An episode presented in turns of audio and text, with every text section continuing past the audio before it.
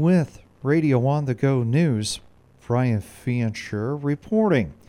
Thursday night, the Hampton City Council approved a certificate of substantial completion for the City Hall renovation work. In other business, the Hampton City Council approved a resolution authorizing the filing of a petition by the city to obtain the title of an abandoned property located at number 4 and number 6 First Street Northwest. The Allison City Council this week received budget requests for the public library and the Parks Department the council took those requests under advisement. In other business, the Allison Council approved to proceed with contract negotiations with Boomerang Corporation for the city's lagoon project and approved a budget workshop meeting for January 30th at 5:45 p.m. Thursday night, the Dumont City Council set February 9th at 7 p.m.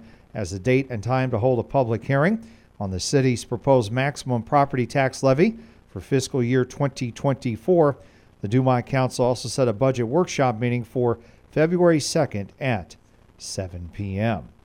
This week, Iowa Governor Kim Reynolds announced a total of $4 million in grant awards to assist the cities of Burlington, Grinnell, Keokuk, Mason City, and Washington in the rehabilitation of a total of 131 owner occupied and rental homes through the Home Rehabilitation Block Grant Pilot Program. Mason City officials say their $1 million grant will help to preserve a total of nearly 50 owner occupied and rental homes as one of the city's top goals for 2023 is neighborhood flourishing. 24 year old Matthew Sparks Jr. of Hampton was picked up this week on warrants from both Cerro Gordo and Franklin counties. In Cerro Gordo County, he was wanted on a warrant for escape from custody, while in Franklin County, he was uh, has uh, two warrants for probation violations. Sparks is being held at the Cerro Gordo County Jail.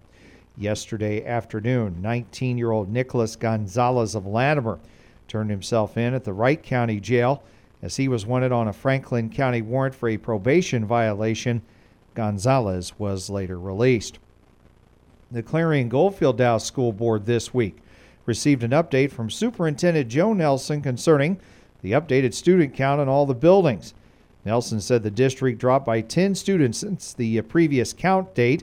He said several students were lost at the high school. Nelson said this is a trend the district witnesses when migrant students move in and sometimes leave over Christmas break or drop out when they turn the age of 18. In other business, the Clarion Goldfield Dows School Board approved a contract with Grundmeyer Leader Search LLC for 7500 and $60. Grundmeyer will help the district in the hiring of a new middle school principal. The current middle school principal is Steve Haberman. The State Board of Education has approved a change in the bylaws of the organization that oversees boys' high school sports to allow them to consider a school's socioeconomic status for football classification.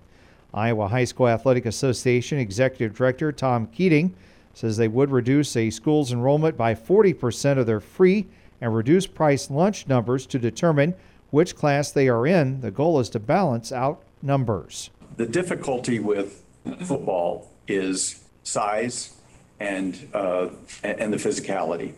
In basketball, maybe I can play a freshman or two uh, against your juniors and seniors. Uh, in football, it's people are less likely to want to do that. He says he has talked with other states that have tried something similar. They believe that their most uh, challenged schools have been have been helped have been assisted by this. Um, they do, again they say this has not had a major overhaul of football in their state, but it has uh, helped those schools that have been in dire straits, so to speak, where they're not winning games and their their margin of, of loss is, is significant he says between 20 and 25 will go up and 20 and 25 will go down a class with this plan. The classes are reviewed every two years, and he says it would take that time to see if the plan works. The danger in doing anything like this is well, how do you ever go back? If you do this, how do you ever go back? And the answer is if this doesn't have the impact that we believe it will, we've got to look at a different variable. And he says scheduling is the one thing the association has control over where they can try to make a change. We don't have control over the ones that I think are the priorities. Uh, Those would be uh, coaching experience and expertise, One member of the Board of Education suggests that the board take some more time to review the proposal, but Keating says they need to get to working on the plan to have it ready in February to let schools know by March. Another board member said he trusted the association in taking the right steps uh, and doing what is best for the players, but the uh, board then voted to approve the plan.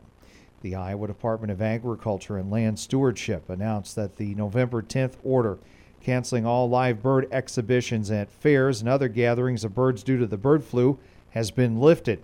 The order also prohibited live birds from being sold or transferred at livestock auction markets, swap meets, and exotic sales. It's been 30 days since the USDA confirmed a new infection in domestic poultry in Iowa. Commercial and backyard flock owners should prevent uh, contact between their birds and wild birds. The state of Maine scored its first Mega Millions jackpot, and someone beat the uh, ill fortune of Friday the 13th when a ticket purchased in the state matched the winning numbers for the lottery's estimated $1.35 billion grand prize. The winner, whose name is not yet known, overcame steep odds of 1 in 302.6 million, which led to three months of drawings without a claim on the jackpot. The jackpot was the second largest prize for a Mega Millions player and the seventh time there was a winner on Friday the 13th. The high in the past 24 hours here at our studios 19 and the low of 12. For Radio on the Go News, Brian Fincher reporting.